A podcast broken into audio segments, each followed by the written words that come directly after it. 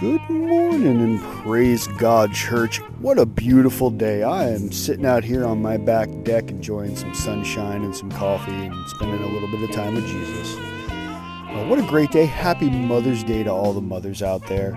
Uh, I want to wish you uh, a glorious day today. Um, I hope that you're all blessed and that God moves in, in your lives in a wonderful, wonderful way.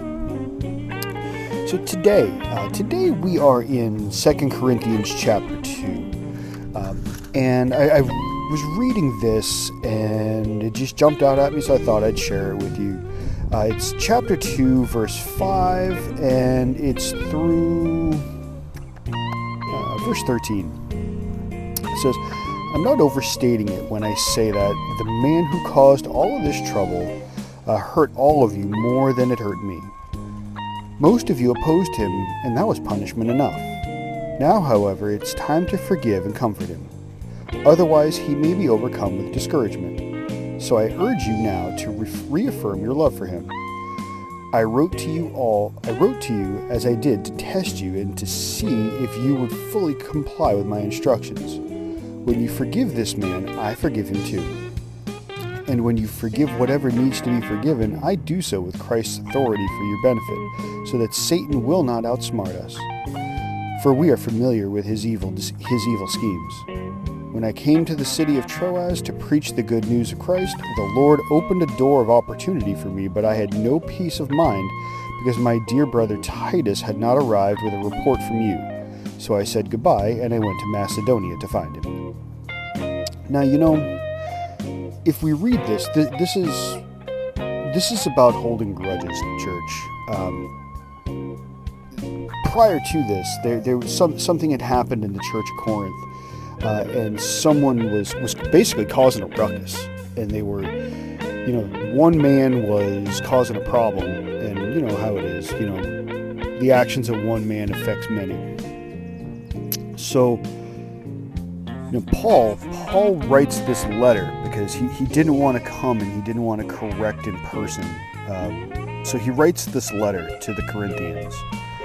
And he starts talking about how you know he didn't want to bring grief.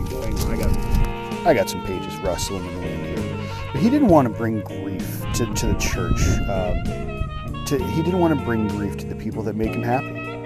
So he decided to write them a letter instead. And you know, when, when he starts talking about you know, one man, uh, one man um, causes these problems in, in the church. And as the people of Corinth uh, kind of opposed him and rebelled against him, you know, Paul says that's punishment enough. You know, when, when you have one person in the church that's causing a problem, and the church kind of rebukes him, and the church says, "Wait a minute, you know, this this is this isn't right. This isn't what God wants, and this isn't how it go. It's supposed to go." Uh, that's punishment enough. You know that that's horrible. I mean, I, I have been on that side of it. You know, in my my earlier life, you know, I've been on the side of where, you know, the church has been like, "Chris, you're wrong, and you need you need to to get right."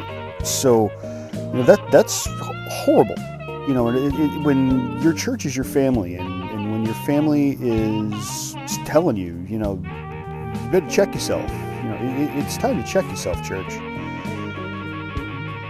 But then he says in verse 7 Now, however, it's time to forgive and comfort him. And this is the key to this whole, the whole scripture that we read today is, you know, a lot of old time Christians, a lot of people in the church they they love to hold grudges. You know, basically once it's said, it's always said. That's the way that he's always been. That that's you know she's always been that way, and that's how she acts, and that's how she's going to be. And that's not right. You know, we are meant to forgive. We are meant to to let go and let God.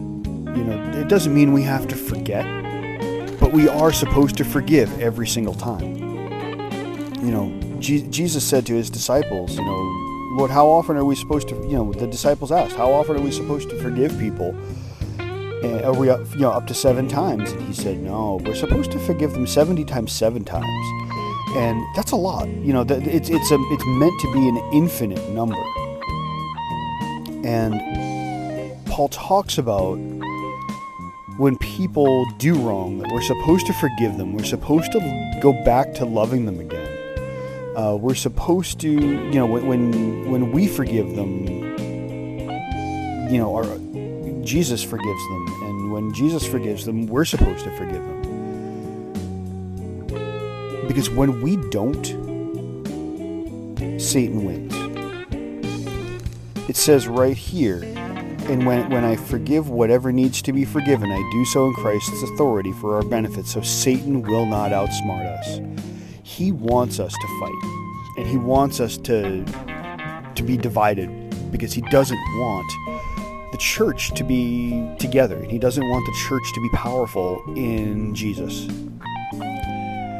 Satan is here to seek to kill and destroy church, and he spends his time trying to divide. And it just takes one tiny little crack in the armor for him to get his little finger in there and wiggle it around and make a giant hole. So today, I'm going to challenge you to do this on this fine, fine Mother's Day. If you're holding a grudge today, I challenge you to let it go. I challenge you to to give it to Christ and to get down on your knees and, and to pray and, and ask for forgiveness because if we don't forgive people, we can't be forgiven, church. So I'm going to ask you today that if you're holding on to something and if it's something that, that isn't glorifying God, it's time to let it go.